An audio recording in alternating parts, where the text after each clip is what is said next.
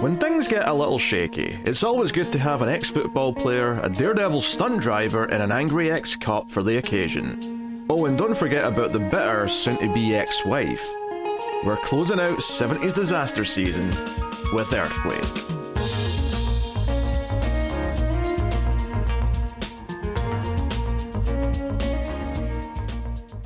Welcome everyone to the Collector's Cut. I am Peter, and joining me as always is David. Barbara, take off your pantyhose, damn it. This is a movie podcast, and we work through seasons of movies. We are in 70s disaster movie season. In fact, this is the finale of our second 70s disaster season. Uh, we are wrapping up uh, eight episode streak with Earthquake from 1974. So, ending on a a slightly bigger one, not as big as Towering Inferno, which we started the season off with, but uh, certainly up there in terms of star power, in terms of budget, and all that kind of thing. So we're going to get into it. We'll start spoiler free, of course, as we always do. And uh, yeah, we'll get into things. Uh, just before we do start, though, I'll just say that if you are enjoying the show, hit the like button. It helps us out a bunch if you do. And of course, you can get some bonus shows over at patreon.com slash mildfuzztv if you want to support the show and keep it all coming. I'll tell you more about that bonus content at the end. But yes, Earthquake. The title's pretty self explanatory. I don't know uh, how, how, I, how I should elaborate on Yep, it. Earthquake, the movie about floods. There's a brief flood, but it's caused by an earthquake. That's true. The root cause here is earthquakes the whole way around, but it, it's one of those things where uh, what was what, what was the best example of it? There were a couple that we did in the first season where like the actual disaster itself was kind of like eh whatever, but then it just triggered this cavalcade of like other things and that was the problem the whole way through. Yeah. Uh, this, you know, is set in Los Angeles, and it's it's really a, a lot of the the big stuff here is kind of you know miniatures of, of buildings being destroyed and falling apart and and all the rest of it. Um, which you know doesn't happen to about halfway in. You know, the movie does take its time setting up all of its characters and Yeah. giving them all some backstory and whatnot. Uh, but of course, um, I don't think it's even spoiling any opinions here to say that it pulls it off a little bit better than say Avalanche, which just ignored everything that it set up in the in the aftermath of the disaster. Uh, I mean, yes, but that is such a low bar to clear. Is it even worth? I mean, I admit Like it's a low that. bar, but like it's something we did in the past few episodes, uh, so worth worth mentioning. Uh, so you know, we'll, we'll, we'll, yeah, so yeah, Charlton Heston uh, is your kind of your leading man here. He's uh, back after Skyjacked, which we did a little bit earlier in the season. Yep. Uh, we got Ava Gardner, who was in uh, at least uh, Cassandra Crossing, possibly she another one. a. So behind the scenes, I've been. I, I discarded it because it was too complex and annoying. But I made a little like connection chart of all the different stars of all these different '70s movies. She was a central point in that chart. She starred in like four of them. Oh, she was in City on Fire, which we did in the first season as well. So, yeah, Uh, in a bunch. George Kennedy is kind of next down on the list. Um, I don't think he's appeared in any of these. However, minor sort of you know sort of two step thing here, just worth mentioning. He would later go on to be in the Naked Gun movies with O.J. Simpson, who has appeared in two other of these disaster movies. So There you go. you know, there's there's a whole web here. There's a tangled web. Uh, Nothing quite like your link being O.J. Simpson. That's that's really something special. Oh dear. All right, David. Hmm. What did you think of Earthquake? I thought it was very well made. I think that they did a really good job with the miniatures and then uh all the, like the different after effects and like special effects and stuff like that all really done well. But like I could not bring myself to care about more than like two of these characters.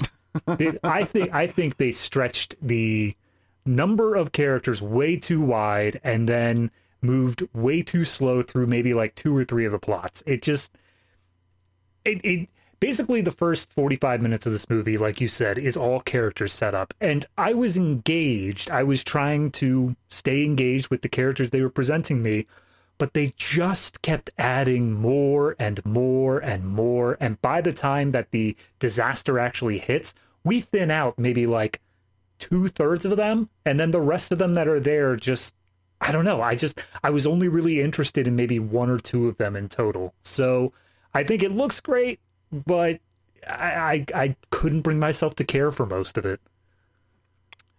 Uh, that's fair. I think I'm slightly more positive, but I will say the back half has some fun stuff in it, and there's uh, I think the hmm. initial mm. destruction is really good, and then mm. there's a couple of specific set pieces that are caused by aftershocks or something that's there's something. And to be fair, you know, we crack jokes sometimes with these disaster movies how they keep finding new things to have problems with.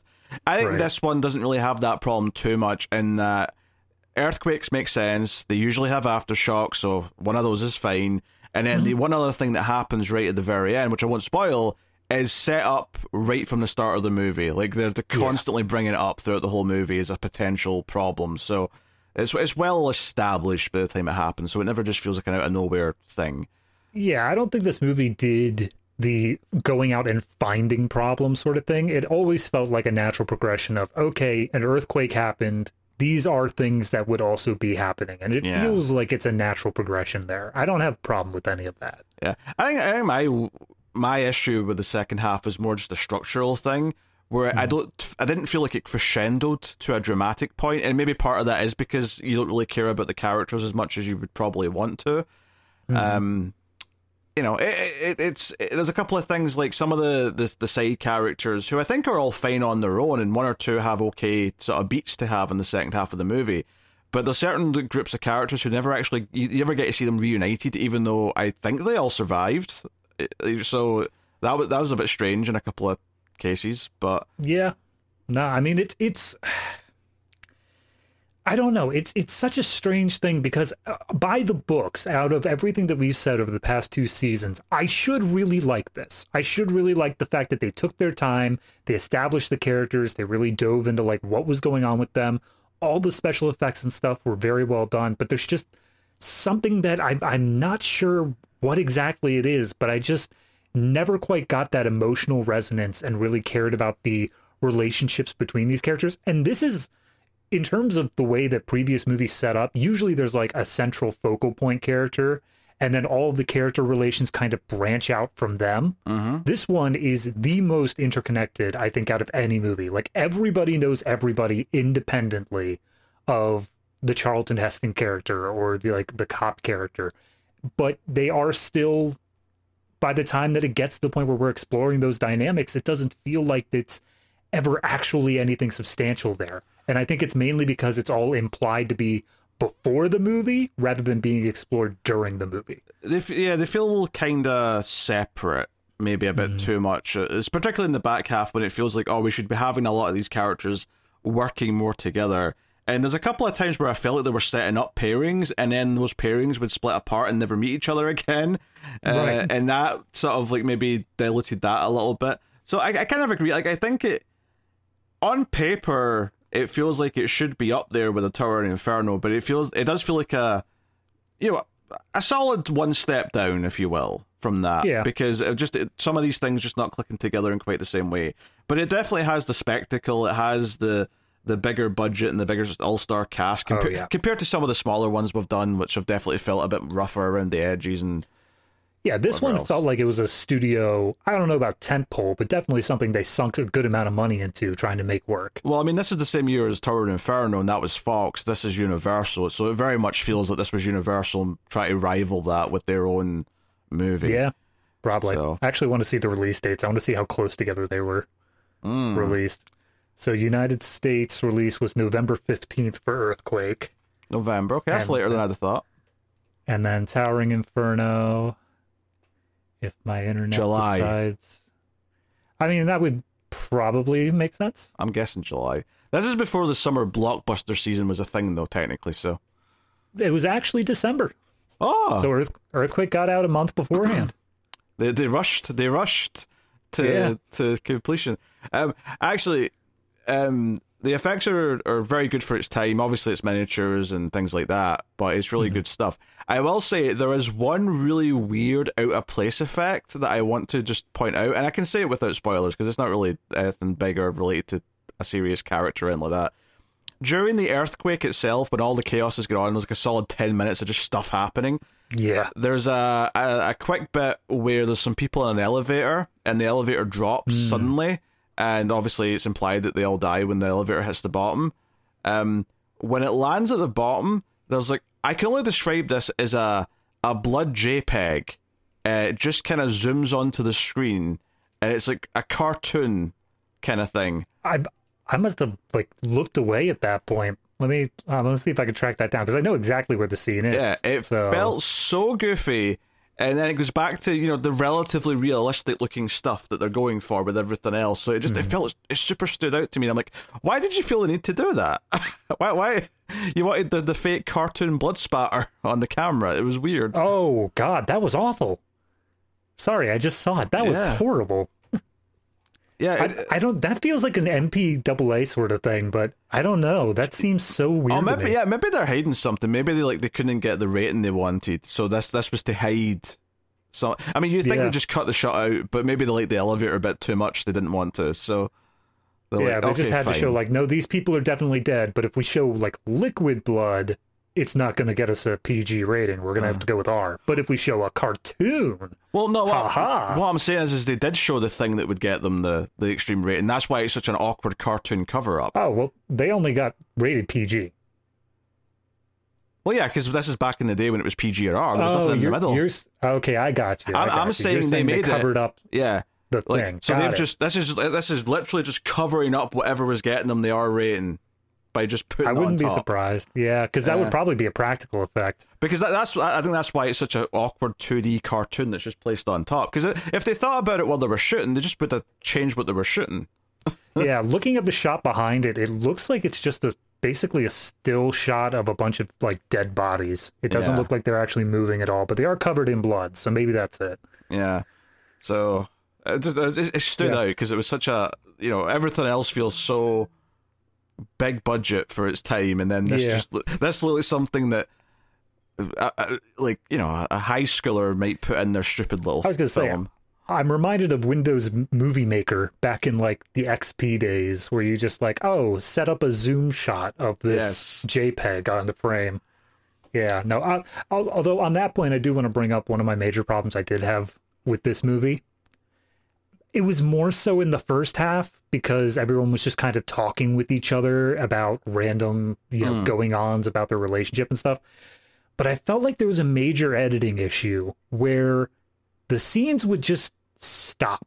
It didn't feel like they reached a natural endpoint. It didn't feel like they were ending on like a zinger of a line or something that says this is the end of the scene. It just felt like they were talking and then all of a sudden the conversation was done and we just cut over to the next thing and it made it feel and that happened like at least four or five times enough that i noticed it significantly Mm. so there was definitely a weird editing thing going on in the background there Yeah, I wonder if part of that's just that the the kind of maybe maybe had written all the separate character stuff separately, and then decided they want to intercut it more. So you got maybe a, a slightly weirder feel to the the editing, and because Yeah. of that, you know. Maybe maybe they added in an extra plot line or two once the like main script had been written and they're like oh well Oh, yeah. we can't fit that in unless we introduce it here Yeah, so given the ensemble cast and how they're kind of separate for a lot of the movie, it wouldn't surprise me to learn that you know a character or two was added in later because they mm-hmm. totally could and get away with oh yeah you know, they would only have to maybe do one or two scenes where they interconnect with another character in terms of bringing someone else back. For the most part, it would just be their thing on their own. Um, because there's definitely one or two characters that feel like they don't do enough with in the second half, bizarrely, uh, because they otherwise do okay with it. Um, I'm thinking Richard Roundtree, uh, Shaft himself. Uh, oh yeah he plays a, a stunt, uh, like a, a drive. Well, he's, he's like a, a stunt bike. He's like an Evel Knievel type. he's a daredevil Yeah, a Daredevil. There you go, Daredevil. Um, and I thought, oh, they're setting this up because he's going to pull off some fancy moves in a building or something, you know, to get to someone dangerous uh, to save them or something. I, I fully expected the sort of like Jurassic Park Lost World scene where like the little girl is all about gymnastics and so Mm. she has that scene using it off. I fully expected that where it's like, oh no, those people across the ravine are about to fall in. If only someone could jump over it on a ramp. And then he just rides up on his bike. Yeah, I thought they were going to use it more, and they really don't, which made made me think that they cut something out. That there was maybe some more Yeah. with him that they had cut. Maybe they were just want to get because it is almost exactly two hours. I wonder if they were like, no, this needs to get down to two hours. Obviously, Towering Inferno did not have that concern, but I mean, I- I I don't know. Back in the day, how long did a movie stay in theaters for? Back in the seventies, did did they uh, want to have more screening times, even in December when Well- Towering Inferno came out? Much longer, but um, it wasn't necessarily nationwide consistently. Like a lot of movies would do like a rolling release where it would be in like certain states for you know X amount of time, and then it would move on to another set of states. You wouldn't necessarily get everything on the same same Okay. time. Admittedly, I don't know if a big tentpole movie from a studio would still do that kind of thing. Maybe that maybe that was a case where it would be nationwide the Mm-hmm. entire time it was in theaters, but definitely longer. Absolutely, there's no question it was a little Oh, yeah. longer.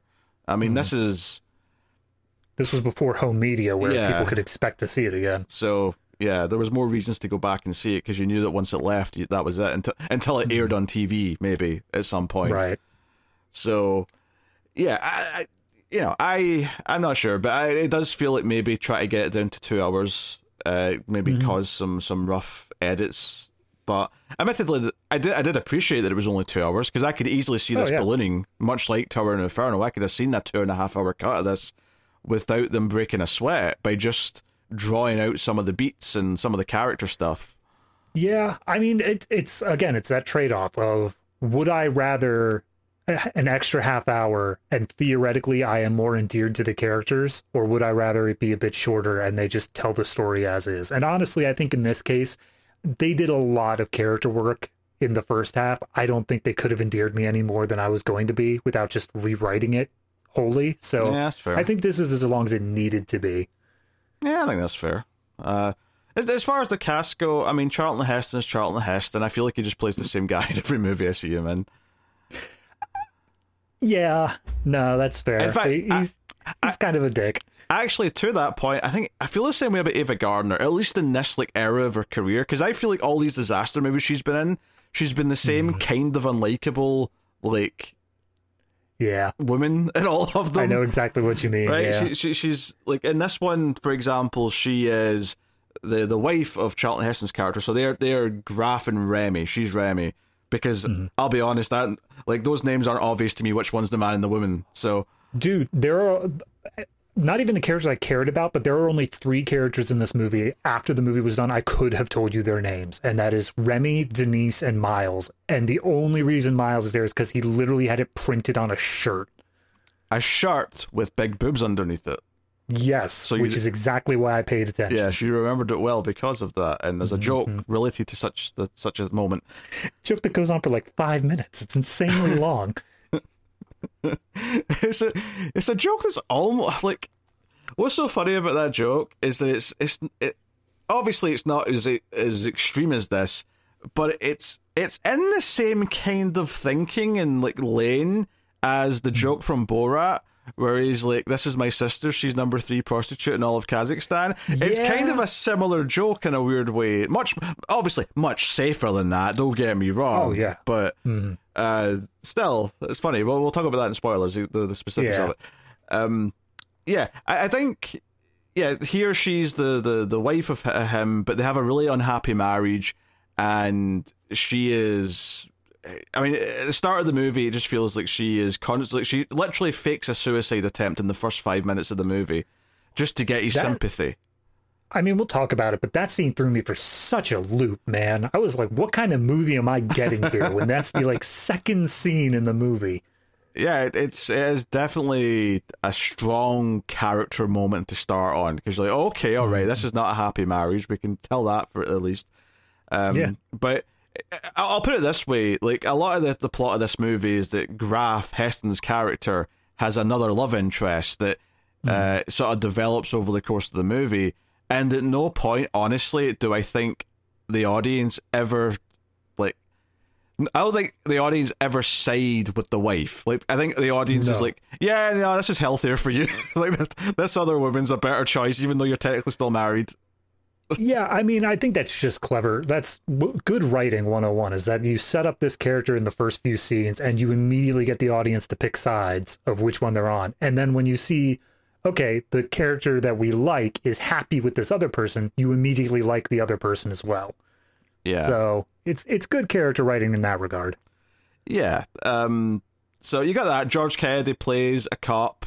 Uh, he's a sort of tough, no nonsense cop who actually cares about catching bad guys, and that's mm-hmm. kind of shown in his opening big scene where he's chasing someone in a car and we get some action shots. Um, I will say this might be the, the movie with the most shots of the Hollywood sign that I've ever seen because yeah, uh, because like, a lot of the characters seem to live in a place where you can see the sign, which I don't know if this is true. I would have assumed that that would be expensive, is to have a like a good view of the Hollywood sign, kind of like how Central Park. If you can see Central Park in New York, yeah. it's a big price increase. I mean, it's. I agree. I think that it probably would be expensive, but at the same time, it's so much like because it's on a hill that's far away from like the city itself. It's actually True. much easier to like see. Yeah. So I don't know wh- how far you would need to go to actually be away from the sign. I, I guess they still felt very close. Like the movie start after the opening titles, the, the, the mm. opening shot is Heston jogging in the morning, and he's it feels like the Hollywood sign is maybe five minutes away from him in the background. It's like yeah. just up the hill behind him. It's shockingly close. And he, to be fair, he is quite wealthy, but a lot of the other characters we see that are kind of living, uh, that are affected who are nearby it, they, they don't seem to be particularly wealthy. They seem to, you know, middle class yeah. maybe. But I mean, it strikes me as it's more like where the movie takes place is definitely more downtown LA. It's more of like the mm. city center rather than the posh like movie star district or anything like that. Yeah.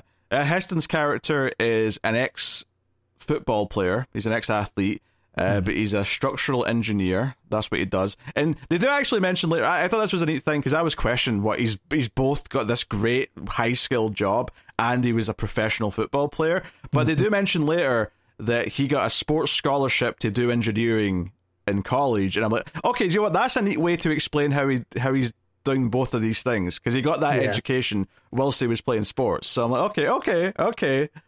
It's not the most yeah. ridiculous thing in the world, then. Fair enough. I, I also kind of like it because I think that they kind of realized as they were writing it, they're like, okay, Charlton Heston is no longer like the youngest guy.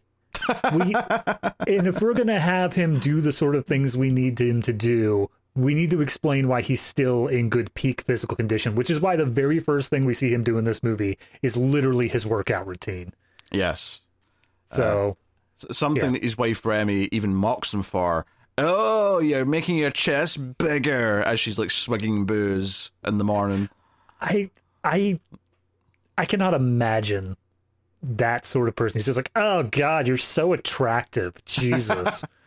yeah, I, honestly, as much as you said, like the the writers making his pick aside is good writing, and I agree to a point. But I also think the way Ava Gardner's character is written to be so thoroughly unlikable is mm-hmm. almost like a like an attack on her personally.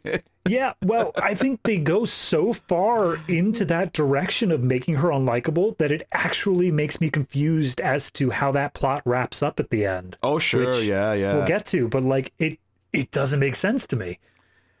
Yeah, we'll we'll we'll get to that. I have thoughts on that as well. I I because mm-hmm. I had seen this before, but I didn't really remember that much of it, so it was mostly a fresh viewing.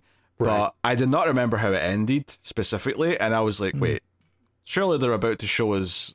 Oh wait, no. Okay. Oh, okay. Yeah. All right. Surely Cred- here's the reveal. No credits. Credits, credits? are rolling. Okay, fair enough. I guess that's it. I guess that's that's what we're doing.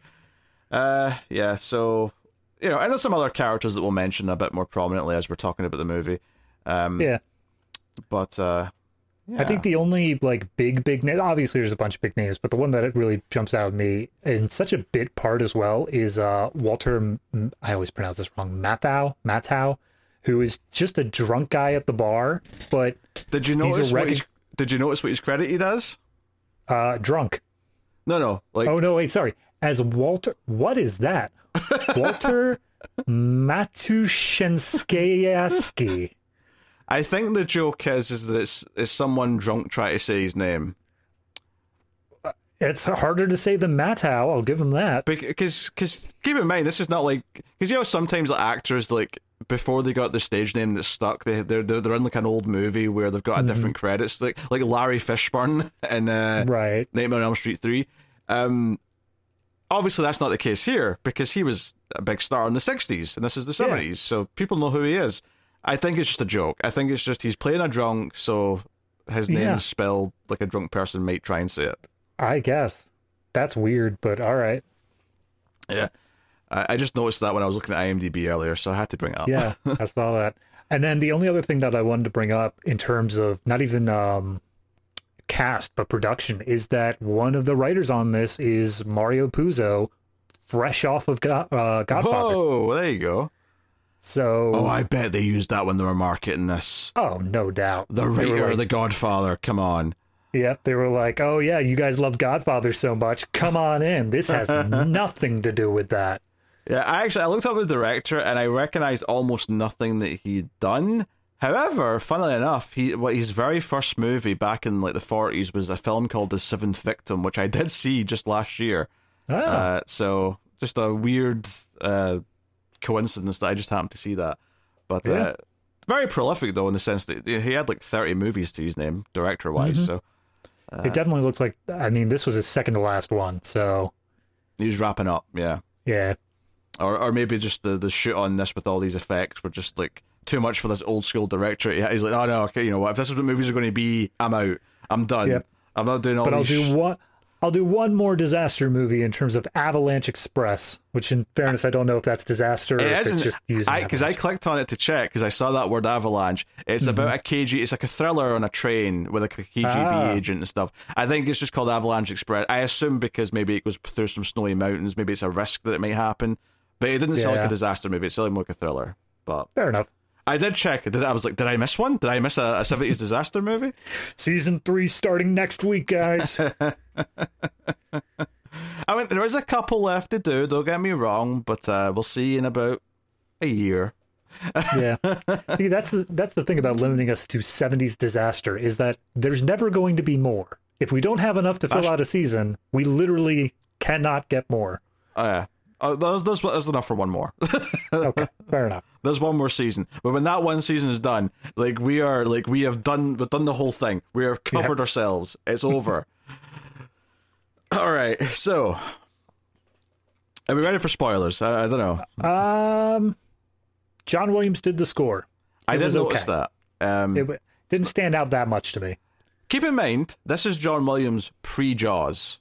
hmm as in pre everything he ever did with Spielberg. Well, unless he did Duel, I don't know if he did, but uh, either Gotcha. way, it's uh, it, it, It's it- early John Williams. yeah, it, it it doesn't. It's it's pretty forgettable score to be honest. There's Mhm. nothing particularly special about it, which is weird to say about seventies John Williams because one year after this, Jaws came out and everyone can still hum that theme, and then Yeah. two years after that, you've got both Close Encounters and Star Wars. So, uh, you know, then Superman's just a couple of years after that. So the, the the dude was about to just hit his prime big. So this Yeah. is just a this is just a, a little practice run, I guess. I was gonna say I'm just looking through what he did. Uh, he was the conductor for the film adaptation of Fiddler on the Roof. He did Poseidon Adventure, which was two. Yep, he was two years prior to that. He's it's Ah. uncredited. He wasn't. I don't know if he was the official guy, but he was in there. Okay. And then not a whole lot more until you get to Earthquake, and then immediately following up with Towering Inferno. Damn, he was busy. I didn't notice he did Towering Inferno. It says conductor uncredited. I don't know if he was actually like Oh, oh. the person who made the score, but he at least was conducting. Yeah, if it's saying conductor, that makes it sound like he's not the composer to me. If it's specifying that. Hmm. Well, if we're talking composer, I don't see much of any composers before this. Yeah, because he composed this. He did do this. Mhm. Uh, I feel like I noticed John Williams' name in the credits for fair enough if he did, but Yeah, it says uncredited, so probably he wasn't in there. yeah, okay, fair enough. At least I'm not going mad. I didn't. He he was still just the intern trying to make a name. Little Johnny Williams down the hall. he he was in a in the basement just with a couple of violins and like a, a trombone, just trying to make it work. He hears his boss coming, and he's like, "I've got an idea." Da-na. And the, the boss says, "No, I hate it. It'll never work." So he took it a few years later to Jaws, and Yep. that guy was an idiot. There you go. Uh, We've ex- that's that's the biopic waiting to happen. We just explain all these scores in the way of like how they were inspired by real life events. all right, I, I- think we'll give the spoiler warning. We'll start talking about the Sure. And we'll get into it. Uh, the, the easiest thing to do with this is probably just to break it down into sections. Like the, you know, the first section is up until the earthquake, basically, and you know, and to be fair, they do some decent teasing throughout this. It's not it's not like there's no sense that there's something's coming because there's some mini quakes, of course, which aren't a big deal. But you've got the seismologists talking about it. This guy's like predicting that there's going to be a big one based on the activity, and it's like okay, so they're building up to it. And then the other thing they're doing to set up disaster for later is the dam inspectors and the idea that they're keeping an eye on this dam. And it's like Yeah. okay, well, I've got a funny feeling I know what's going to happen some point in Act Three.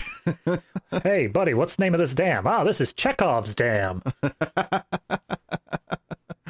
uh, when I was glancing at Wikipedia, I think they called it the Mulholland Dam. So ah, well, I mean, if it has an actual name, then we'll go with that. But I'm going to call it Chekhov's dam. Well, I, I just like that because I like Mulholland Drive, at the movie. Oh, so true. I'm, I'm, I I'm- mean, to be fair, probably named for the area. it yeah, it's probably on that road.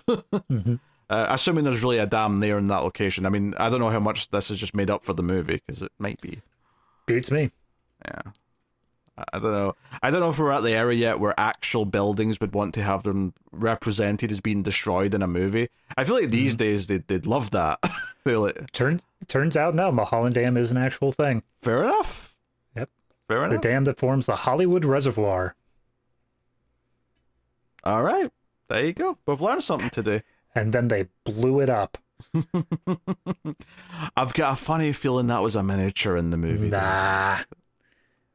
I, I, I, I wouldn't be surprised if they actually shot some of the scenes on location for like walking on top of it because that Oh, seems a bit complicated to get done. But yeah, I, I think when they blew it up, you might be right. But let me just check the history of the dam real quick to make sure it doesn't say in 1974 we blew it up and rebuilt it.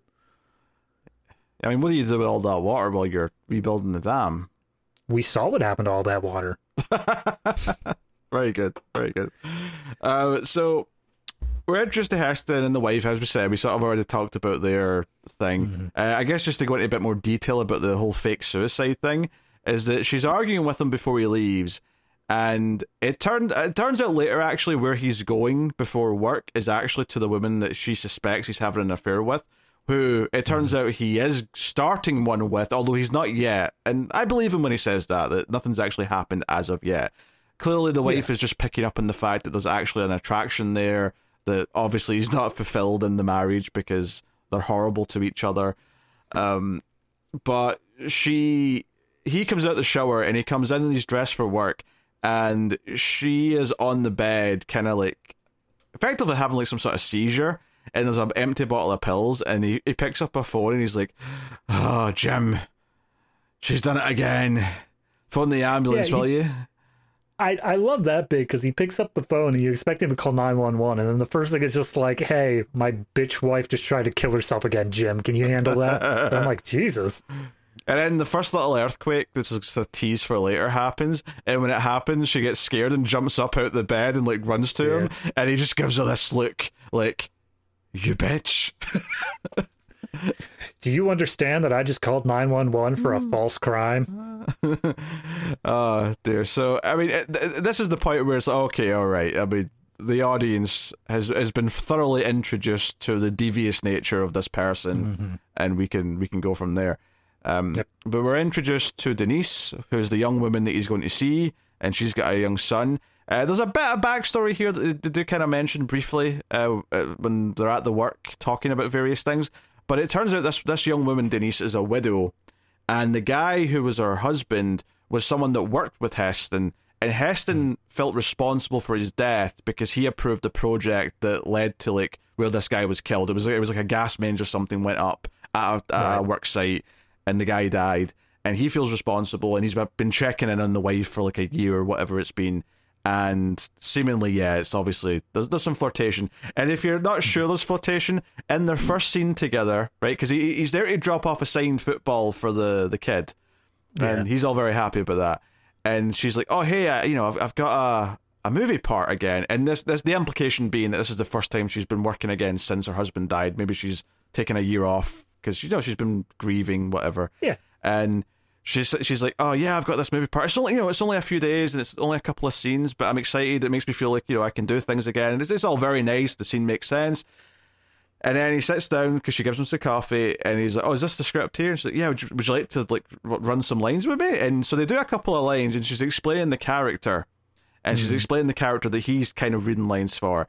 And then out of nowhere, she says, "Yeah, uh, my character's a, a nymphomaniac." And he just the, the look he gives her when she says that, he's got this excitement on his face that I can only describe as just horn dog.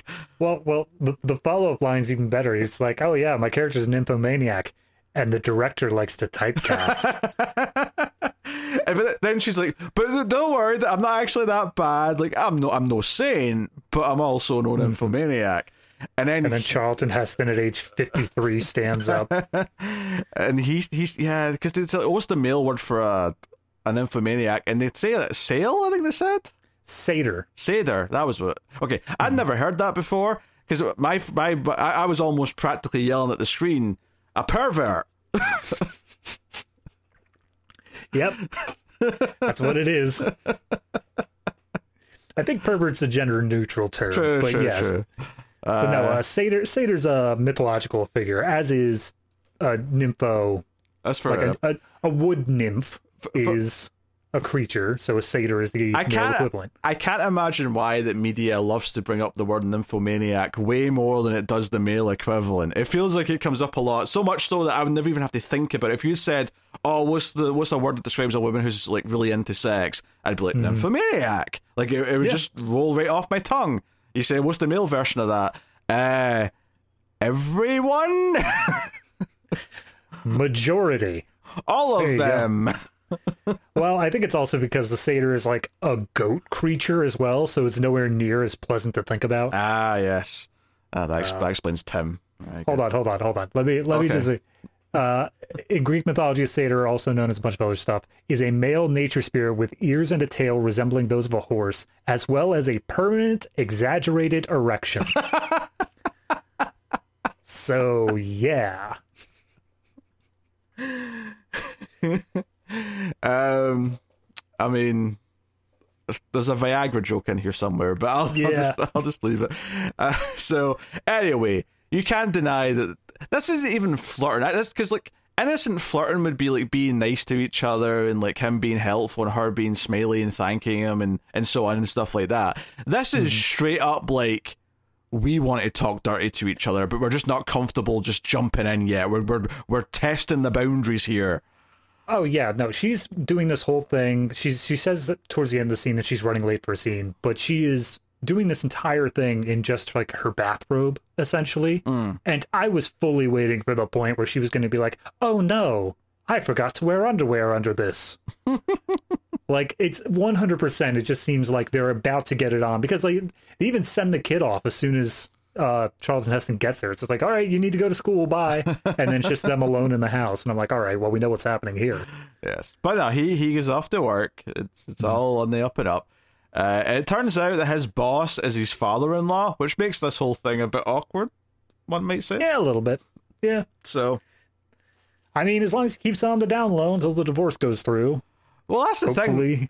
The father-in-law seems to have an understanding that the marriage isn't that great, and one of the big plot points in the first half is that the wife Remy goes to her father and says, "Give him a promotion so that he'll like stay." Because as it currently stands, he's actually going to like I think it was Oregon for like Yeah. the summer to do a project. He's going to like be on site working and doing stuff. Um, and she wants to try and like keep him around. So she's like, no, make him president, and that way he has to stay here. And the, And I don't know if she was aware of it, but uh, Heston also tried to get Denise to come with him to Oregon. that was uh, after they have sex. So the next time uh, she Denise comes to his office as, as Heston's going out for lunch, and they bump into each other. She says she's there to see a woman who works there, uh, but then he's like, "Oh, I need a drink." "Do you want to have a drink with me?" And you know, cut to like them at her place, and uh, that's that's the that's the scene I was that was like number three of like the awkward cut where it's just like oh well would you like to have a drink hard cut and she's like turning around and be like when we just made love there. And I'm like I'm, I'm I blinked. Something happened. What? Hey it's entirely possible that much like the blood spatter covering up some violence maybe they had to cut out like an actual sex scene. I highly doubt that but yes, I guess it's possible. I am not saying a super raunchy one, but just you know, like just something like some kissing on the bed, something that implied more directly. It it felt more to me like there was supposed to be a scene in between there where they cut to a different subplot mm. and then they come back to it, but instead they just continue straight forward, which made it feel like you know how if you do a, a cut on the exact same shot, it feels awkward. Yeah, yeah. Even if like it felt like that, where it felt like the plot should have cut away for a bit and come back, but instead we just keep going. Uh, it felt weird not to like see the start of it though, like a kiss that led into it. Mm-hmm. It just mm-hmm. kind of cuts to them like already kind of dressed after they've done the deed, yeah. and that's when he says, "Hey, why don't you and you know your son come with me to Oregon for the summer? You know, I'll rent a house for both of you, and we can we can spend the summer together." And it's all very sweet. And she's like, "I'll think about it." Blah mm-hmm. blah blah. Okay, all very fine. Uh, and then he gets the job offer back at work, and he's he's like, "Yeah, of course, I'll, I'll take the president job." And then the father-in-law's like, ah, it means you don't have to do that stupid job in Oregon. You can stay here. And he's like, oh, wait a minute now. Can I think about this? And he's like, I guess. A raise in prestige. Dad ass. hmm. oh dear uh, and he even says like you know my my wife doesn't have anything to do with me getting this promotion right he's like no no of course not you're you're you're a great man for the job like it's hmm. perfect mm. but of course it's like five minutes later where the wife shows up at his work and comes into like the, the father-in-law's office and then he walks in and she's like oh did you did you did did you take the job yet and like, and he, he basically accuses her of this being like another bribe and that's all their marriage has been is that she just bribes him with things and yeah. he's finally turning them down he's like no no i want you to actually be happy and not just be paid off to stick around in a loveless affair so mm-hmm. you know that's basically their whole plot for the first chunk of the movie uh, yep. I, I, don't feel like I've I've glossed over anything. Nah, pretty nah. much everything. Um, so I'd say the second most important one would then be the police officer. Yeah, this is George Kennedy, uh, mm-hmm. his character. He is chasing a car thief who we don't find this out till after, but yeah. apparently this car thief murdered a little girl by driving into her and just keep it just kept going. Didn't even stop to give a shit. Yeah, I, I actually think that's good to do that because this initial scene, as we show the car chase, they keep on having little comedic bits where it's like mm. he's taking corners too wide and he's like clipping other people's cars, and his partner's like, geez, man, we're going to get that out of our paycheck. And it's like, okay, I, I guess it's a funny enough scene. And then the entire sequence wraps up as they corner the guy in a lawn and he jumps over some hedges. And apparently they crossed over the county line so now they're in like the sheriff's territory. So the sheriff comes up and it's just like, We told you cops to stay out of our jurisdiction. Don't you know whose hedge that is? That's Zsa Gabor. And then the Slade just turns around, punches the county cop in the face, and that's the end of that sequence. Which gets him suspended, but when he's in the office with his with his, you know, captain or whoever, Mm-hmm. He does make it clear the reason why he's like, no, no, no. I was chasing this guy who just killed a little girl, and he almost got away because some asshole was more concerned about a hedge. And it, much like with the husband uh, character, immediately you're on his side. You're like, okay, you yeah. know what? Yeah, screw, screw the state trooper. like, yeah. Absolutely. This, this, is yeah. He's right. Like you know, mm-hmm. it's it's because it's not like he was It'd be one thing if he was doing that thing that some movie cops do where they're breaking the rules by like beating people up and it's like, oh, mm. excessive force and we're supposed to accept this because it's a movie. He isn't actually, like, other than maybe like ruin a few mailboxes, he's just, yeah, he's just trying to get the bad guy. I mean, it, it basically comes down to the captain or whoever basically says, look, you punched that guy in the face. We're going to have to suspend you, like, for a little bit. We're on your side here. We know you did it for the right reasons. But yeah, you, you've got a temper on you, man. You got to tone that down. Yeah, so he goes to a bar and he does meet some of the other characters there. Otherwise, though, that's just he's just at the bar until the earthquake starts. Mm-hmm. Uh, of course, the characters he interacts with, which we have to talk about because it's actually kind of kind of a funny scene. Um, It's the Miles character played by Richard Roundtree, the Daredevil, and his like manager or I'd say manager, crewman or yeah, whoever coordinator, something like that. And then that guy's sister, right? So just to get some names here, so the sister is Rosa, I think, um, That sounds right. and oh, I don't know what the, the other guy's name is though. See, that's yeah, exactly. That's the problem I was having throughout. All the photos in, in IMDb are all of old men and women. I, none of them look like they do in the movie. It's hard to tell. All right, hold on. To chase him out of the jurisdiction, Denise, junior staffer. God damn it, where's this Miles plot in the synopsis? There's so like again, it just goes on for so long. There are so many plots going on. All right, here we go. Arrives with his partner Sal Amici. Sal, okay. Call him Sal. That's fine. Uh, so they they come in and there's like a, a weird bit here where like the there's guys playing pool and gambling in the background and like they have a lot of weird antics in the background actually where they're getting into fights with each other because they're disagreeing. Like there's a little earthquake at one point when one of them's taking a shot and the guy's like, mm-hmm. "Oh, that one didn't that shot didn't count because there was a little earthquake." He's like, "No, no, no, no. There's no rules in here about earthquakes," and they end up having a fist fight. And it's just a jokey moment that's like, oh, like it's not until the cop actually turns around to care that there's a cop in the bar, and they just kind of Right. sort of pause and wait for them to leave before they resume punching each other. It, it's like a weird little gag. Yeah. But when Miles and his his uh, partner Sal and Sal's sister Ro- uh, Rosa come in, Mm-hmm. the guys at the pool table like was like, "Hey, Miles, you owe us money," and he doesn't really want to give it over, but he does, and he's like, "Oh shit, we we need money for, for the bike to do the stunts. We, you know, I've only got, I'm, I'm Mm-hmm. We ten need some short." nos, man. So he asked George Kennedy, the cop. He's like, "Hey, hey, c- c- please, man," and they know each other. It's not like he's a stranger. He he knows him. He's already calling them Yeah. by name and stuff. He's like, Apparently, George Kennedy like arrested him years back, and they've just been buddy buddy ever since. So he's like, "Hey, come on, just get loan me ten. I'll give it back to you tomorrow. Like, I just we we need it, right? It's important." And he kind of tries to say no, and then the conversation shifts to, "Oh, hey, we're you know, we're making a big effort with this show. We've got a guy from Vegas coming in. It's like a you know to sort of audition us, and we're going to get this bigger bigger uh, platform. And to go along with this, we've got branding. We've even got T-shirts. Hey, sh- show show your T-shirt."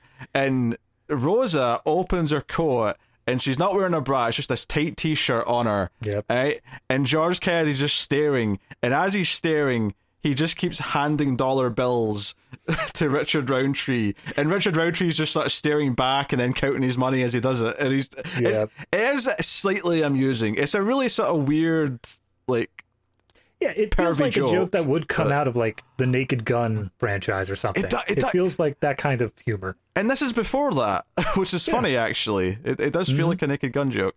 Um, th- this was actually also here is where um, they're they're talking about how they need Rosa there because uh, and it's Sal that says this. Oh yeah, like hey, if you've got a show like this, you need at least one hot babe standing around to you know give it some sex appeal. And then Rosa looks at him and goes, "I'm your sister." and I actually thought that was quite funny. Oh yeah, I, I especially love the follow up where she suggests some other woman, and he's like, "Yeah, well, she's got a flat chest," and then Rosa's like, "Got me there. Guess I'm in." Uh, which is why I was saying earlier, it's uh, you know, it's kind of along the lines of the Borat sister joke because he's just basically saying, "Yeah, my sister's hot. She's got big boobs, so we're going to use her in this capacity." Yeah, I don't think it's ever pushed into like the weird area unless you think about it for too long. Yeah, it is a it's a quick snipe of a little joke, and then we move on. It it just makes Sal feel more sleazy, as in like he's willing to sell out his own sister for that. But yeah, Sal's not that much of a character though. We- No, know, he's not. He's just kind of around for a couple of mm-hmm. bits. so talking about Rosa though, let, let's talk about this grocery store that we see every once in a while. All right, okay. So uh, I actually it took me a second to realize this was Rosa because this was such a different setting. I didn't get that this was like one of the other characters from another mm-hmm. scene that had came into it. But yeah, it's Rosa's buying some stuff. Which doesn't tie into anything she's doing with the other characters Nope, in her just grocery shopping plot. in general. but she's grocery shopping somewhere in this day, and she gets to the, the, the checkout, and I, I guess this is also feeding into the fact that the three of them as a as a trio don't have any money left. But they mm-hmm. she goes to pay for her groceries. The cashier says, you know, twenty two seventy whatever, and she's like, oh crap, I don't have quite enough, and she's like, oh I'm sorry, I'll put the stuff back, mm-hmm. and the supervisor, right, at the store, who's got this mustache and kind of big blonde curly hair, but he's kind Yep. of skinny, right? Uh, for for those at home who've not seen the movie, th- th- think David, but with a mustache and like blonde curly hair, right? I don't like the implication because of where the character ends up, Pete. That- That's fair. That's fair. anyway, I can see your point. anyway, uh, he comes over and he, you know, he, he's like, "Oh, that's okay, honey. You can just, you know, bring us in next time you're in." And she's like, "Oh, thank you." And obviously, it's a nice gesture, but it, it's kind of obvious he's only doing it because he thinks she's hot. So there's just a slight Yeah. sleazy undertone to it. But it's like, okay, no harm done, really. Though it's whatever. yeah. But that that but little do we know this is setting up this character as a, as another sort of subplot for the for the movie. he's he's got a whole thing which we don't really get to until the uh first like tremors are about to hit because there's i mean i'll just very quickly wrap up this plot because it honestly doesn't amount to much. There's a seismological like research group in the area. They detected some of these smaller tremors and there's one kid there who's like a graduate student who because of this dude's theories they think oh well we can use this to predict that this much bigger earthquake is coming and he wants to get that professor in. That professor ends up dying because of one of the smaller tremors. He was like installing some equipment and he got buried alive. It was So- a, specifically it was in a trench at the fissure or the the, the line, you know. So uh, Yeah. he was in the worst possible place to be properly probably when an earthquake hits. Yep. But he ends up dying and then they the graduate student basically takes it up to the boss and says like, "Look, we have evidence that this is probably going to be a bigger quake." And then they do a whole like two scenes of trying to play up the politics of it of like, but if we give a warning to people, A, there could be mass panic, which could be worse than the earthquake itself, and B, there might not even be an earthquake because this is just a theory. We don't know if that's the case. Well, even even before they tell him take it to the mayor and all that, there's even a mm-hmm. debate amongst the seismologists working with the kid who are like, I don't know if we want to tell them this because if we go to them with this warning and it turns out to be Right. false, they'll never believe us again. They'll just they'll just take us as a joke. Um, And if if it's right, then we might cause mass panic. You know that was kind of the debate. But then once they get to the mayor, it's like, well, we can't tell people because it'll cause too much of a panic. But they do prepare the the you know the the forces. Uh, partic- in particular, they call in the National Guard, right? Uh, which ties which back where, in yeah, yeah, to this grocery store guy. So the the radio's saying, "Hey, the National Guard's calling all re- reserve reserves into action," hmm. kind of thing, and he like you know perks up. And the next time we see him, he's going back into his apartment, and this is such a weird like little part of his plot is that yeah. there's Thank you. there's three bullies that live in his apartment building who pick on him, and they like walk mm-hmm. into his apartment. They follow him in, like when he goes in to get his like gear, like his, you know, his uniform out, and you know we see that he's got some weights and stuff, and he's got a lot of photos of muscly men, and the guys come in, they see the photos and throw some homophobic slurs at him, make fun of him, um, and then they start throwing things at him as he's walking down the stairs, and all I could think was. You're all adults. Why? Why are you acting like twelve year olds? All right. So, yes, all of that is weird, and I agree wholesale. But the part that got me the most is describe that man again in relation to how I would look as him. What exactly did you say? he had a mustache and long blonde curly hair. Right. So the moment he goes up into his place, he starts pulling out his outfit, and then we see the bullies walk in. The moment that the bullies walk in, he closes the door, and his hair has now been cut into like military, like straight, flat, Well, I- nothing there. Not cut, because you see later on it was a wig. Is it a wig? L- later on, after he's dead, you see the wig's falling off and his real hair's like there again. Oh, I missed that. Yeah, yeah, okay. yeah. Because that threw me for a loop. I was like, why did his hair change? Don't that makes no sense. Don't get me wrong, the cut's very abrupt and it still feels too quick, but it's much better than he cut it all off. yeah, that's what I thought happened. I was like, that's like, there's no way to justify this in the sense of the movie that he cut his hair and straightened it in that period of time. But actually, I kind of think it's even weirder that like, I I don't think that was intentional. I think that like they added in the wig shot at the end to explain why his hair was different because it doesn't make Oh, maybe. any sense Well- that he would put on a wig for this. I think he had a line when he met up with the other National Guard, or maybe it was with Rosa later on, where he said something about having the appropriate hair for his position. So at the very least, they're acknowledging that it changed because he felt like mm. he was supposed to have the proper haircut, kind of thing. But it just feels like I don't. Why not have that haircut at the beginning? I guess that's the part that bothers me. Why did we have him with curly hair if he was just going to change it anyway? To show how dedicated he is to like morphing into his role of of National Guard because that this guy's hey, got if you want to give the movie credit, fine. Oh, oh yeah, no, absolutely. I mean, right, and we'll get to the rest of his stuff after the quake because mm-hmm. it, it, it goes some places. Uh, yep. Anything else before so, the quake? Well, back on the Miles plot, uh, we see that he set up this whole like death ramp thing where he's got a yes wooden rickety looking like loop de loop he goes through and then a circle oh. and then he jumps through a ring of fire yeah i, I laughed though because he, he has to do two attempts because the first attempt when he goes to the loop de loop he just kind of falls yeah. when he goes up to the top bit and i thought that was actually I really thought, funny i thought that was that was one of those scenes especially after miles had the um thing with showing off Rosa's shirt i thought that miles was just going to be the 100% like comedy plot throughout mm. the hmm. movie because everything he did was just stupid funny. It was because it like I can't tell you how dumb this shot looked of him going around the thing and then just boom flat on his face. And Sal's just like Jesus Christ, oh God, and he just tries to run in to help. I don't know. It's it it struck a nerve with me that I I'm a bit annoyed they didn't keep it going. Yeah, he was always entertaining. Like when we say this was funny, this is not a complaint that it was like ruining the tone. I I could have done yeah. with more of him in the back yeah. half, which and sadly Absolutely. was kind of missing. Uh, just just and for no reason really either. You just mm-hmm. you just don't see what he's doing most of the time. So, yep. but then the only other thing is the dam staff, um, where as soon mm. as the first tremor happens, they have emergency protocols that they need to go around and check on stuff. And it's just a pair of them. One of them goes around looking for cracks. One of them goes down an elevator in order to see what's going on in the lower rooms. And when the guy finishes looking for cracks, he doesn't find any. He calls up the elevator to go down to see his guy, and it turns out he died down there. It was completely flooded and he drowned, and the elevator pulls back up his body. So the lower section of this dam is flooded, and everyone's like, well, geez, what could have caused that? I actually completely forgot about that scene, so I'm, I'm glad you brought yeah. it up.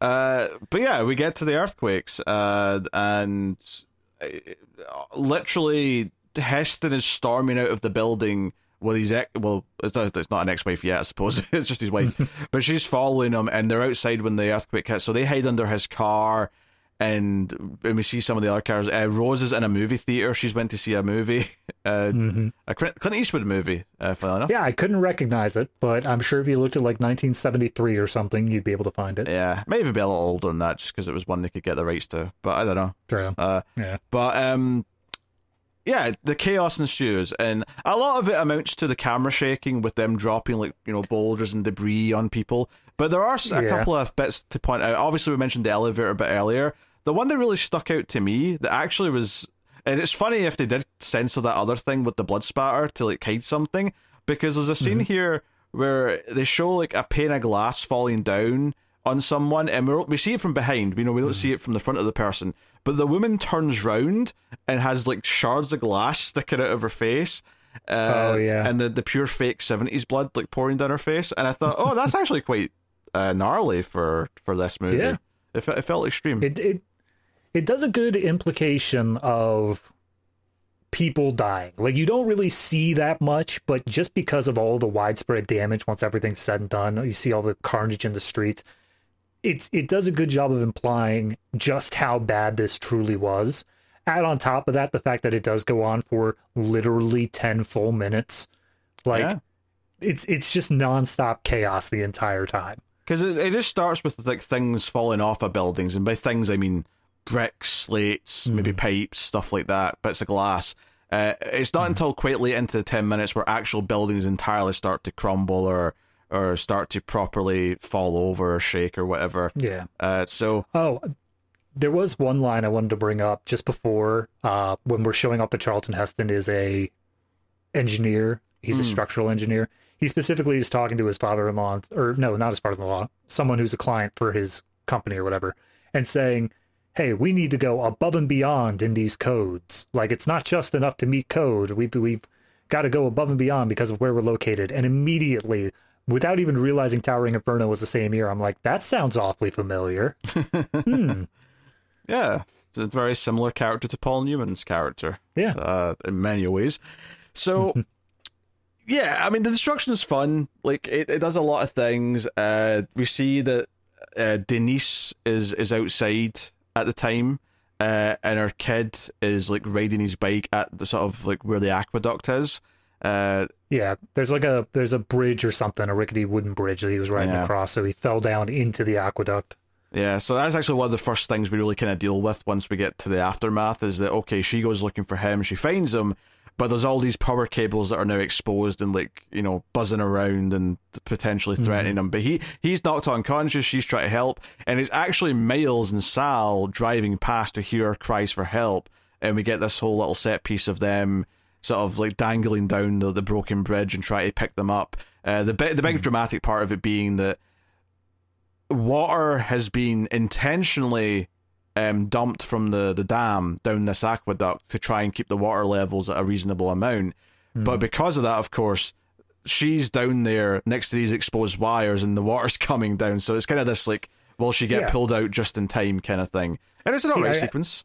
I, I, it's an all right sequence. I don't think it has like as much tension as it really needs to, but I really appreciate the writing there because it takes these two plots that are completely separate and it intersects Yeah. them in a very natural way. It makes it feel like no, they are easing up water. That is something they would do, and this kid just happens to be in the path of the water. So it's it does a good job of keeping all the plots still crisscrossing, if not allowing them to go parallel with each other. Yeah, and the, the water alone, of course, wouldn't be necessarily the worst. Like as long as she was holding on to something, it wouldn't mm-hmm. probably be that bad. It's not coming with that much force. But the fact that there's exposed electricity dangling Yeah. around the area is is making it an instant kill. I've never, I haven't seen downed wires, but I don't believe they jump around like snakes. That seems a bit weird to me. I feel like that's such a movie and even video game thing because I've definitely seen that in video games. Yeah. uh, as obstacles you have to get past. So uh, that may just be one of those creative license things for drama purposes. Yeah, you got to life in, the, you got to show that there's electricity in the wire, and if you put electricity into a person, they shake a lot. So therefore, wires shake a lot. Perfect logic. Mm, yes. So that's all that. And to be honest, the weird thing about this the, the Miles and Sal stuff is that basically once they like drive into the main part of the city, which is where George Kennedy's cop character is sort of helping people and instructing people to go digging for survivors and things like that, is that Miles says, I'll go look for your sister. And then he just disappears from the movie until a couple of quick stunt moments right towards the very end when the dam bursts. And I'm like, okay, he was just gone for ages. Uh, Sal is just kind of around. Uh, He's, I don't even think so. I think he's just they- there's they specifically kind of employ him because he's got a working car. They're like, okay, Yeah. you're going to help move some people around, but that's basically all he does for the rest of the movie. yeah, but even then, like it, well, once George Kennedy teams up with Charlton Heston and they're driving around with survivors, like you forget that Sal ever existed. To be honest, Yeah, Uh, because so- his role has been filled again, so he's not even needed. Yeah. Um, I the think- other thing that's go oh go ahead. I was gonna say, I think now's a good time to just talk about the Rosa and uh, grocery store guy okay. plot. Yeah. Well, in that case, I'll bring up this point real quick because there isn't a lot to it. Um, the Charlton Heston's character goes back into the building to try to save his father-in-law and just see other people as well. Mhm. And the father-in-law has essentially taken charge. He's being the hero, but they have the stairway essentially blocked off. Nobody can get down, so they have to lower people to the next floor down via like an opening in the side of the building by an office chair and pantyhose, and it's a whole thing. But there's smoke and, coming and, in and a fire hose. Let's not forget and the a fire hose. fire Yes, that's there as well. Um, but yeah, smoke is coming into the floor, and it ends up being that the father-in-law breathes in too much. He passes out, and Charlton Heston has to go save him, which Oh. he does successfully. We find out when they get to a doctor that he's had a heart attack. Uh, that too. He's been overexerting himself. Yeah. So, and he is an older dude as well. So I mean, it doesn't. It's not surprising. But uh, Heston Mm-hmm. He's a whole. Charlton Heston's father-in-law. Yeah. He's got to be like eighty. Yeah. And to be fair, Ava Gardner's an appropriate age for Heston as well. So Mhm. yeah, he has to be old. So Yeah, there's a big whole heroic thing where Heston here, and like the fire hose is like falling apart as he's climbing back down, so he almost you know falls to his death, but doesn't obviously. Yeah. Uh, now I, I want to talk about the the grocery store guy because I Yes. think in some ways his stuff with Rosa is kind of the most interesting in terms of I wouldn't even say kind of. I think it is. I think that is the most interesting plot in the whole movie. So uh, Rosa's side of it is that she's just kind of like wandering around scared after everything's went down. She's on her own and she sees like a, a donut shop uh, or cafe or something. Uh, the windows are smashed uh, and she's like, "Oh, there's some donuts there." And she's clearly hungry, so she sort of just jumps in and grabs a donut. And okay, could you technically class that as looting? Maybe you could, but it's a bit. Well, it's it's important to note that there's a bunch of other people running around who are looting, Yes. who are just carrying stuff around. And Yes. she she walks in, she sees the donut, she steals one, and then also the cash register right next to her is open. Yeah. And clearly, like, I'm not going to say she's not tempted. She clearly is, and she probably would have just taken the money if she could, you know, if she wasn't caught. But Yeah. a national guardsman sort of sees her in there and says, "Hey," and she's like, "Oh, I'm just hungry. I'm just taking a donut." And that's technically true. She hadn't taken any money yet. And he's like, "Sorry, but if we suspect you, we have to round you up as part of the the looters, you know, right?" And we know that grocery store guy's part of this team, like walking around doing this. Mm-hmm. So when they assemble with everyone, and they've got their their I don't even say prisoners, just you know looters. They're just kind of sitting around. They're not even like handcuffed or anything. Yeah. Uh, grocery store guy comes in. He sees Rosa, and Rosa's actually relieved to see him, thinking, "Oh, he likes me. He'll he'll get me off, you know, scot free. He'll he'll just say let her go." And he goes up to the other guy and he's like, "Hey, I know her. She's a friend. Can you you know hand her over to my custody?" And he's like, "Yeah, sure." And he sort of takes her arm and he walks her over somewhere. And then instead of like letting her go, which she was hoping for here, he takes her into like a just a you know a, a store or something, a, a building that's like half damaged, and sits her in here and says she has to stay there, and uh, you know she she's been looting and whatnot. And every time we cut back to this, it's very clear that he is using this situation to just control her and sort of keep her as his prisoner. Um, And there's a scene in the middle of all this where the three bullies from his building show up, Yes. and they've been This is this is where this plot immediately was like grabbing my attention because up to this point I'm like, ah, whatever, it's a weird little thing. But the moment these bullies came in, I was like, oh, all right, what are we doing here? they've been caught looting, right? Some of the other guys have caught them looting, and they've got like a suitcase full of necklaces and stuff like that. It's like, okay, it's clear what you've been doing. And they're like, hey, hey, get, you know, buddy, like we were just joking around earlier, and you know, I've been telling them to stop, you know, kill it and not do as much bad things. We've all realized gay jokes aren't cool, guys, right? Right? Yeah. Yeah, totally. So he throws some gay jokes back at them, and he jokes that they're going to have to shoot them for what they've done, which obviously, like, that's not true. The National mm-hmm. Guard aren't supposed to just shoot people, you know, in cold blood. But he then he sort of laughs and says he's just joking, and they all laugh a little bit. And then he just points the gun and shoots them all anyway. And it's Yeah. clear that he is a psychopath, and that he basically has been waiting for the authority to do whatever he wants, and that's why he's mm-hmm. excited to be a National Guardsman. It, it like it's like okay, this is interesting. We have a villain now, and I Yeah. think because of this, and because the jeopardy that Rose is now in, where she's clearly feeling uncomfortable when he comes to see her and talk to her, and he's saying things like calling her beautiful, and you know just all this really creepy behavior, and hmm. she's you know trying to act nice about it because she knows that if she doesn't, he's probably going to snap or freak out. It instantly felt like one the darkest plot in the movie, but mm-hmm. also it made me care more about her character than anyone else in the film because it felt like she was in this real jeopardy with a villain who could be taken down. And I think one of the big moments that really sold me on that feeling is towards the end of it when uh, George Kennedy and Charlton Heston have teamed up and they're driving with some like injured people back to like one of the base areas, and they come by this crossroads where they're at, and she sees there's people out there, and she runs out yelling for help, like, "Hey, Yeah. this guy's nuts! Please help me!" Like, And, it's the same cop that she met before in the bar. She yeah, knows he knows her. Yeah. Yeah. Um, and yeah, I think this is actually right after as well. That the last time he talked to her, he was sort of like trying to like say, "Hey, it's warm tonight. Take off that jacket." And he's he's trying to like, I think actually right before they show up, he actually goes to rip her shirt as if he's about to maybe rape Yeah. her. Like we're actually at Well- that point. Yeah, he he she specifically says, "Please don't hurt me," and he's kind of like taken aback. He's like, "What? No, I'm not that kind of person." But she immediately follows up with like, "Oh, you know, I just meant like role play wise. Like I'm not into BDSM stuff, sort of thing." Like she's trying to basically keep him calm and happy long enough to figure out what in the hell she should do here. And as soon as um the whole scene with the Charlton Heston and all that comes up, and they start driving away again, all of the other National Guardsmen are like, "This guy's nuts. We're gonna go get somebody higher up the food chain to take care Yeah. of him." And I actually think one of the most powerful moments in the movie is because he's pointing a gun at Heston and George Kennedy.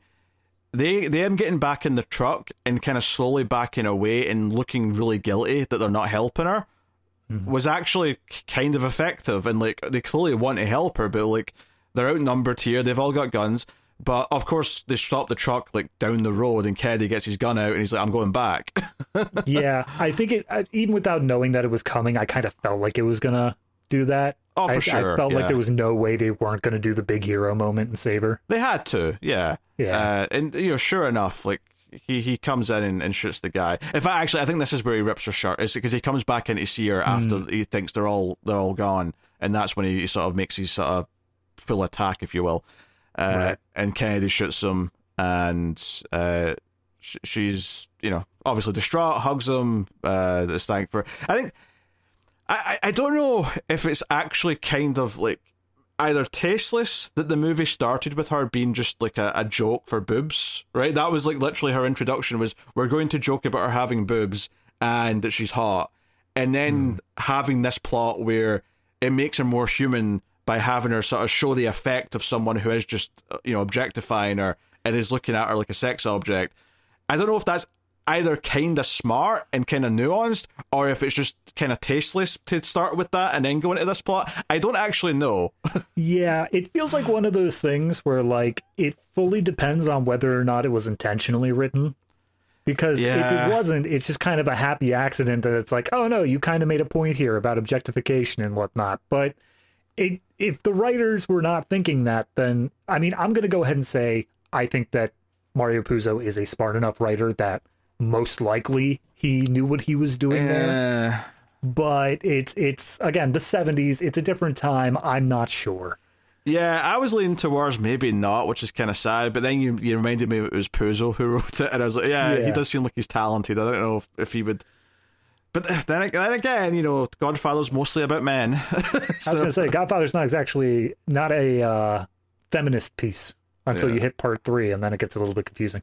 Um, yeah, so but either way though, it ends up being perhaps the most interesting part of the movie because, Mm-hmm. and I think it's maybe just because it felt like it felt interesting to have an outright kind of villain in one of these movies. Yeah. I mean, you've always had like the dick. You've always had the one who like is going against the grain or is self-serving or whatever like that. But this is the first guy who it's not even self-serving. It is actively sabotaging other people because there would they specifically said like, "Hey, this is the only road for major parts of the city to be able to get to the hospital." And he's like, "Screw it. They're going to have to find another way. We've locked this area down. Well, I- We're not letting anyone through." I think what I like about it is not only just is he a villain in the jeopardy that's created by him holding the woman captive is mm-hmm. an actual decent bit of tension, but I think I like the fact that this is the first time in one of one of these studio like disaster movies. You know, between this Towering Inferno, Poseidon Adventure, all the big ones that we've we've done, this is the first one where I think there's a character who's actually happy about the disaster, and you know he he's he's relishing that he's getting this authority that he feels important now. He's getting to shoot whoever he wants. He's getting to victimize whoever he wants. Like Yeah. someone who's actually into the fact that this is all happening. I don't think we've had that in any of these, at least the big ones, certainly. Yeah, no, I mean nothing's really jumping. Obviously, we had um, uh, skyjacking, but I think it makes sense that the guy who was hijacking the plane would be happy about that. Yeah, he's But, already. So, yeah, he's all. That's just. yeah. That's It's what not a is. natural disaster. Yeah. Uh, No, yeah, I think you're right. If anything, that they should have made more of the back half of the movie about like him putting more people in danger. Like, no, this is Mm-hmm. this is the main thing now. After the quake happens, he's the main danger now.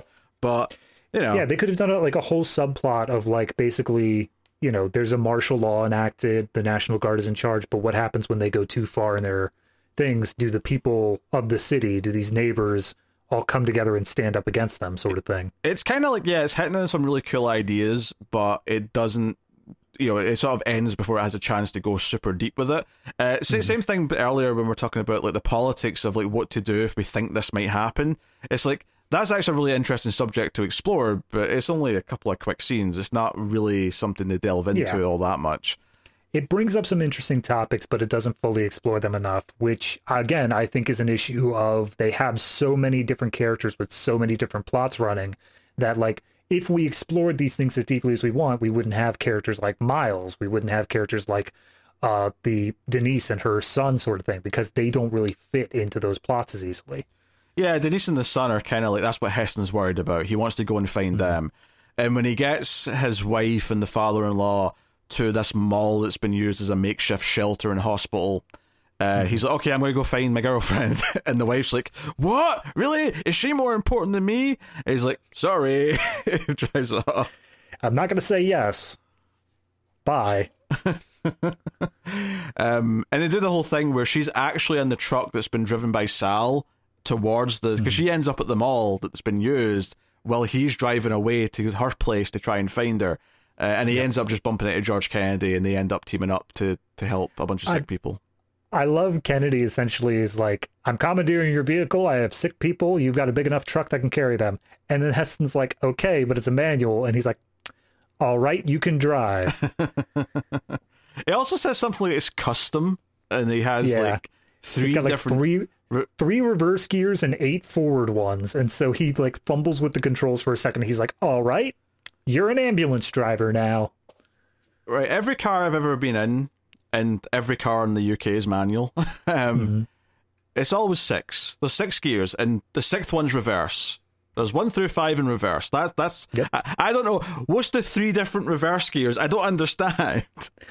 The the three different reverse gears is the writers saying, "How can we justify this cop still needing him around?" And there you go. Because all I can think is, why would you want to go faster in reverse? Like, it, it doesn't make any sense. That actually would have been an awesome scene. That would have been, they're like outrunning something and he's got to drive in mm. reverse the whole time. They could have set up a cool thing there with the three reverse gears, but no, we don't get that. No. Okay. Anyway, so um, uh yeah uh, the big thing is there's an aftershock coming um and it's when everyone's in the mall already uh a lot of the people in the mall die when the aftershock hits because the roof collapses, but a lot of them are in the sub levels, which mm-hmm. is where the wife and Denise are uh, with the boy. So all the important yeah. characters are all, all fine, basically. But they're they're fine, but they're all trapped now. Yes, they're all trapped and they're running out of air. And if the dam bursts, they're going to be flooded. So, mm. a surprising number of people are like, "Well, there's nothing we can do." But Heston's like, "No, wait a minute! Like, we, th- th- there's definitely going to be a place we can cut into here. Everybody, hold on. I played football in college. Let me take a stab at it. He says he knows the building because he's looked at the you know the plans and stuff with part of his work. So he hmm. goes, mm. he finds a good spot to to dig in with a jackhammer, and you know they make a hole. They start getting people out, and you know at this point we're kind of ramping up to the finale of the movie. Uh, there's a couple of important little beats here. One is that when he comes through the hole for the first time, he sees Denise and instantly hugs her. And then after a few seconds, notices his wife's watching with this sad look on her face and gets kind yeah. of awkward about it. Uh, the big ending to this, though, is that everyone gets out of the the mall, but of course, to get out into the sewer, that's where they've dug in through to mm-hmm. get in. Uh, and they're climbing up the sewer, and they think everything's fine. There's no need to rush. But of course, this is when the dam bursts and yep. the water's like flooding down the hills. It's going through the sewer, so they're kind of like against the time here again. And the ending of the movie, the, the, the, whole time, also the whole time, they can hear this rumble. They can yes. hear something coming up the sewer. They know they don't have very long. So a few red shirts get washed away, but the big thing is that Ava Gardner's Remy gets washed away and she's yelling for help and Heston's mm. like on the ladder, he's fine, and Denise is at the top of the manhole looking down, and he sort of looks up and basically gives a look that says, "I, I can't not try." So he goes swimming after his wife, and mm. you know you don't see them again. So there's kind of an implication that they die, and I was convinced. Yeah. I was convinced that in a minute's time there's going to be a shot at like a, a sewer exit where they like wake up at the exit uh, and they're fine, they're okay. Yeah. But no, no, no. The movie just implies they're dead, and then credits start rolling. yeah, he, he, they they have Denise watch Charlton Heston be washed away by the current, and then she just walks away from the manhole cover looking sad, and it's like, okay, I know this beat. I've seen this beat. This is the everything is dour, but the hero survives in the end. And then, nope, this is Poseidon adventure. The hero's dead. That's just how it happens. So, I, I'm actually shocked at this ending, all things considered. It's like I get the heroic side of like I can't just let her die, but mm-hmm. it, it it does feel kind of strange that in the moment, even as he decides to do it, and I didn't know he was going to die, I just thought, oh, he's going to save his wife and he's putting himself at risk. Mm-hmm. To me, the reaction on Denise's face was disappointment, like, oh, he's picking his wife over me. And all I could think was, that's not picking the wife for like romance and like no. living happily ever after. That's just him saying, I can't just let her die. There's, there's a there's a pretty big gap between yeah, them. Yeah, I mean, I think that might be either a directing or an actor's choice because I think it makes sense to be sad in that moment. It makes sense to be like, oh, this man that I could have had a future with is now dead. Like, there's a reason to be upset for that. But yes. you're right, it does come across as like, oh, shucks, I guess he never loved me at all. It's like, no, dude. Like, he's he's trying to have the big hero moment. That's totally different. Yeah, and it's a sort of thing where you, you could say, "Oh, it's got balls for doing it," but it just it the ending just kind of comes off weird. Like it doesn't feel. Mm. well, it's it's not helped by the fact that uh, Charlton Heston's character dies. We have the cop still climbing up the ladder to get out, and then we don't even comment on the fact that Charlton Heston jumped in and saved them. Like that's not even brought up. Instead, we have one of the doctors who was helping people out throughout this movie walking up to the cop and saying like you know this used to be a great city and the cop goes yeah and then they just look at how everything's been destroyed it's it's not i don't think it's a bad ending on its own but it's so weird that it's just completely not talking about the fact that Charlton Heston's well, character yeah, sacrificed himself. I, am not talking about the final moment. The, the, the dour moment of like, look at how bad the city is. Like that makes sense mm. to me. I'd expect that regardless. Yeah. I think what I'm getting at though is that the dramatic choice to have him try and save the wife. While I get the sort of the complete ethical decision he's making in the moment, that character throughout this entire movie had no redeeming qualities. So mm-hmm. I think as an audience member, all you feel when he goes to save her is like, nah, don't bother. like it's not she's not worth it. yeah. So so I it doesn't, agree. It doesn't feel like he sacrifices like that noble to the audience because we don't like her that much. so I I fully agree with you from an audience perspective, but I think that from a character perspective, if he saw, because obviously they could have had the wife be washed away instantly and he never had a chance in hell, but they specifically gave her time. They specifically had her be able to grab onto the wall.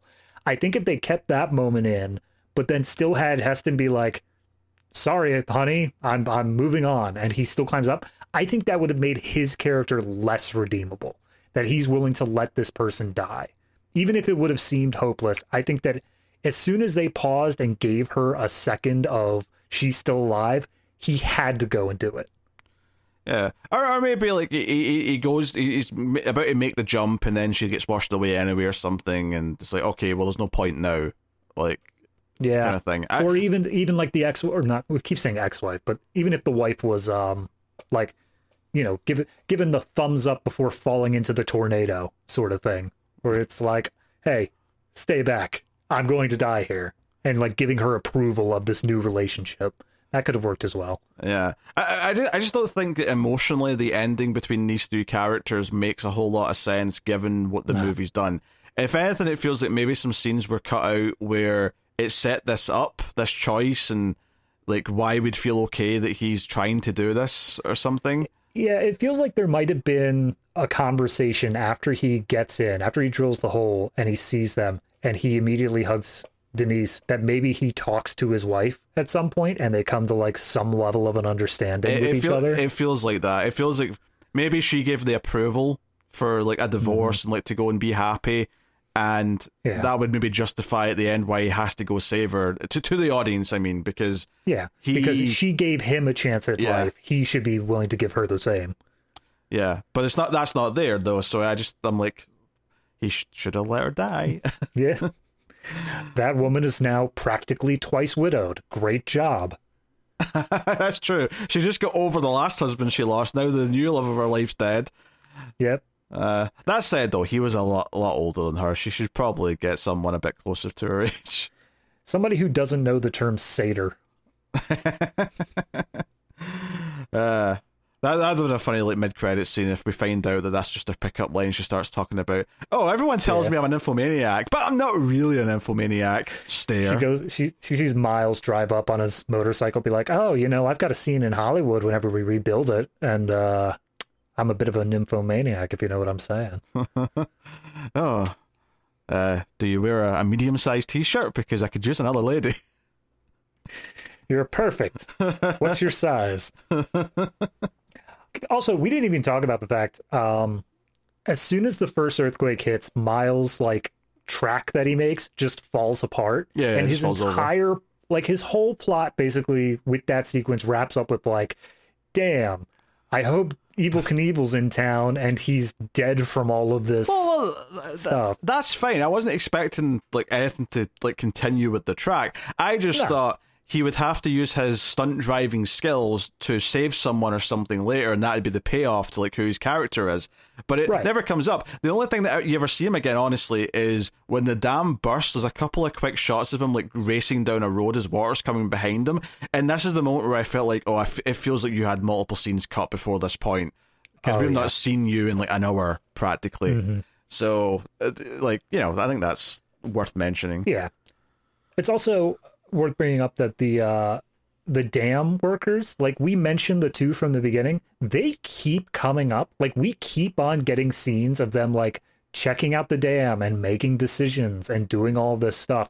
And I think the final scene that we even have with them is like they've figured out it's like, all right, job well done. We've done all we can do. Hopefully this dam will stand up. And then one of the guys goes to close the door, but it's now like off its access so the door can't actually close and he's like well that's not good in a solid concrete dam and then like two minutes later the whole thing just explodes anyway Yeah.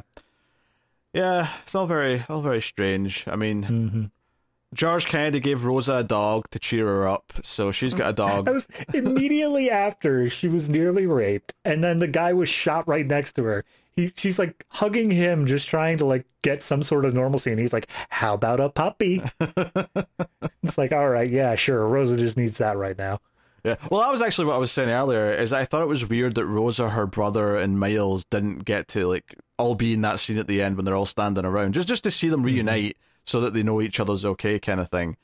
Yeah. Uh, because honestly, I don't even know why our final moment. Obviously, he's the last main character, eh, give or take, but I don't know why our final moment was with the cop.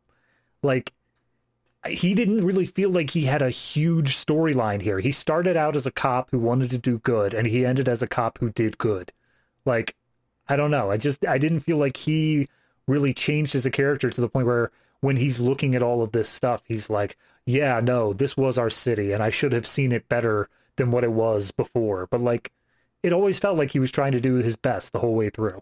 yeah, he doesn't really have much of an arc. Like he, he has a character because he does have a personality that you can describe. He Mhm. does have clear uh, like ideals and how he is, and there's even some gags with him. So he, he does have personality, but he just Yeah. doesn't have a story. And I think that's the difference.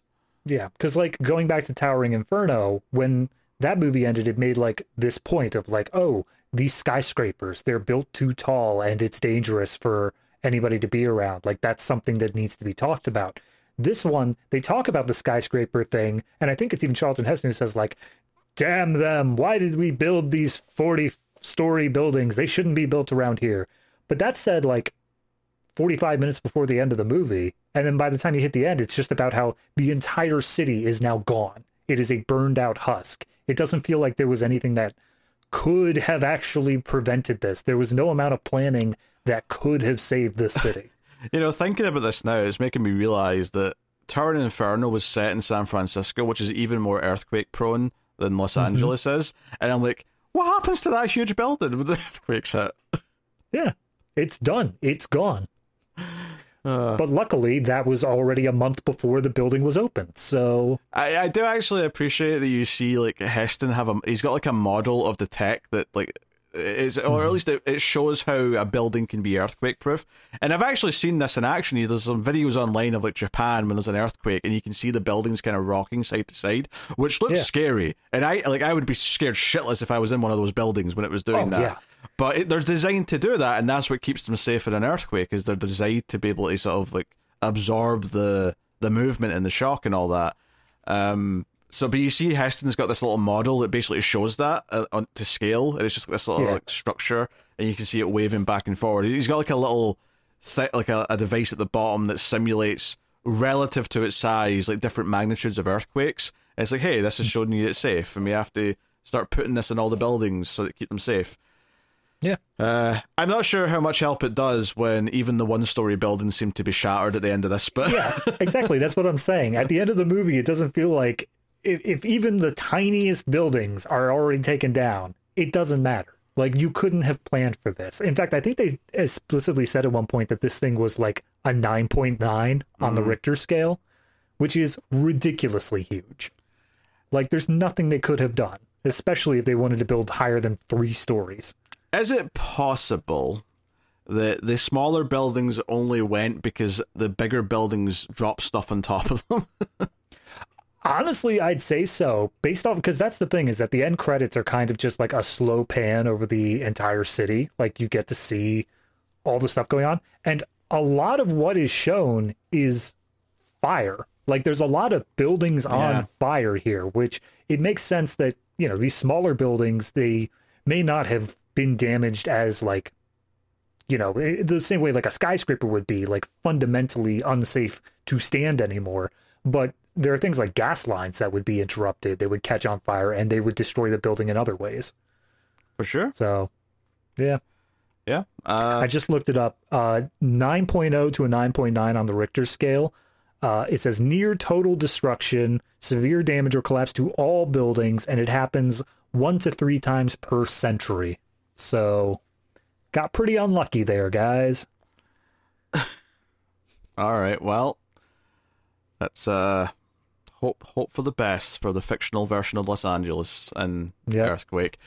Um, yeah, the the movie it's still a reasonable watch. It kind of falls into that interesting space where it's not completely functional in that it kind of whiffs some of the, the, the things that it's doing and it, it, it brings some interesting ideas or topics but doesn't necessarily explore them fully like we said but it's a very easy watch because it is a lot of big stars and it is a studio production and it's got you know the good miniatures and even some nice map paintings because obviously when you ever get a big wide shot where you can see a lot of the city being destroyed it's you know it's a painting it's optical effects it's uh, Yeah. stuff like that and that stuff looks good it's it's, it's fun to see um so I would I would describe this as a very easy watch that I, I would recommend as a Sunday afternoon. Like if you want to put something on whilst you're you're doing something, it's a pretty easy thing to watch. I would say to do that with. I would agree, and I actually think that it would benefit from it not having your full attention because, like I said, if if you try to get really invested in these characters, a lot of their plots kind of don't end up satisfyingly finishing. I think if you're just casually giving it some attention, you tune in and you're seeing like, oh, now they're doing this big set piece, or oh, they're doing this. It's not something that you need to like pay that much attention to figure out how they got here. You just assume the earthquake caused it, and that's about all you need to know. Yeah. Yeah, it doesn't have all the payoffs that it should by any stretch. It's better than say Avalanche because at least it remembers that some characters know each other and will Yeah. go looking for each other, so that's important. But It yeah, doesn't kill off all of its cast. a lot of them, but not all of them. Yeah. Enough that we could still have some people at the final scene. All right, I think we're ready to rate Earthquake. So, uh, what are you giving this out of ten on the Richter scale? I was going to make the joke. How dare you take that? I suck it. Ah, all right. Well, the, the, the earthquake itself may have been a 9.9, but I'm going significantly lower here. I think this is above average, but looking at the other movies we've done, this is definitely beneath Towering Inferno. So I think overall this is going to be a 6 for me. I agree. Six is is is what I would give it as well. Uh, perfectly watchable, easy time. Not mad I watched it by any stretch, but yeah, it's it's nothing special. It's just sort of. I think it's it's definitely the like the. Oh, maybe I shouldn't say this because it, it may actually be worth us doing like a ranking of all the disaster movies from the seventies once we've done maybe the third season and just being like, okay, this is this is the top ten kind of Here's thing. how it all comes out. Yeah. Uh, so I, I was about to start kind of ranking half of them to make a point, but Well, I'll just leave it. If you wanna, if you want to kind of middle ground to that, does it make the cut? Eh, it doesn't make the I- cut. I would argue cutting it close. I think that this is a textbook definition of, like you said, easy Sunday watching. It's not something that's bad, but it's not something that I would put effort into either. Is that good enough for cutting it close? I guess, I guess it probably is. I mean, the other cutting it close we had this season was Juggernaut. So Yeah, okay. I, Juggernaut was a bit better than this, though. I would say. yeah, I'd say so. But I also don't feel like it's a cut from the collection level of like bad. It's just Yeah, okay. I'll I'll concur Yeah. with that. all right, cutting it close, straight six. All right. Well, uh, I did say at the start that we do some bonus shows over in Patreon, so uh, I'll tell you what those are. Every month on Patreon, all patrons get the Criterion Cut, where me and David review a movie from the Criterion Collection.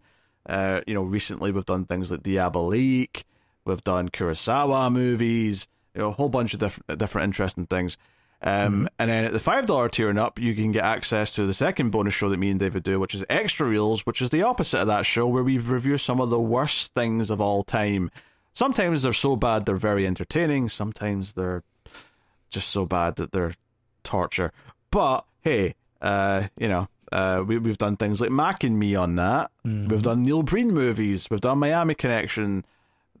Lots of wonderful items. And if if you sign up for next month's, we're doing one of the all time greats. We don't know which one yet, but we're doing one of the all time greats. Yes, because it's a Patreon vote. But yes, if you want to support stuff, get bonuses as well as other bonus stuff that I've not even mentioned for other shows. Uh, go check out patreon.com slash mildfuzztv. It helps out a bunch if you do. So thank you very much for joining us, everyone. Next time on the show, it should have been a week off because officially we take weeks off between seasons. However, very last minute, and by last minute I mean last week at the time of recording, Sony decided to push forward the release date. so we have to go straight into the next season next week so that we're on time for the new movie coming out. So starting next week is the brand new season of Collector's Cut, and that is Ghostbusters. I'm pumped for Ghostbusters in Uh-huh. a general sense. Uh-huh. I'm not going to say I'm not, but like Sony doesn't need to give me more reasons to hate them.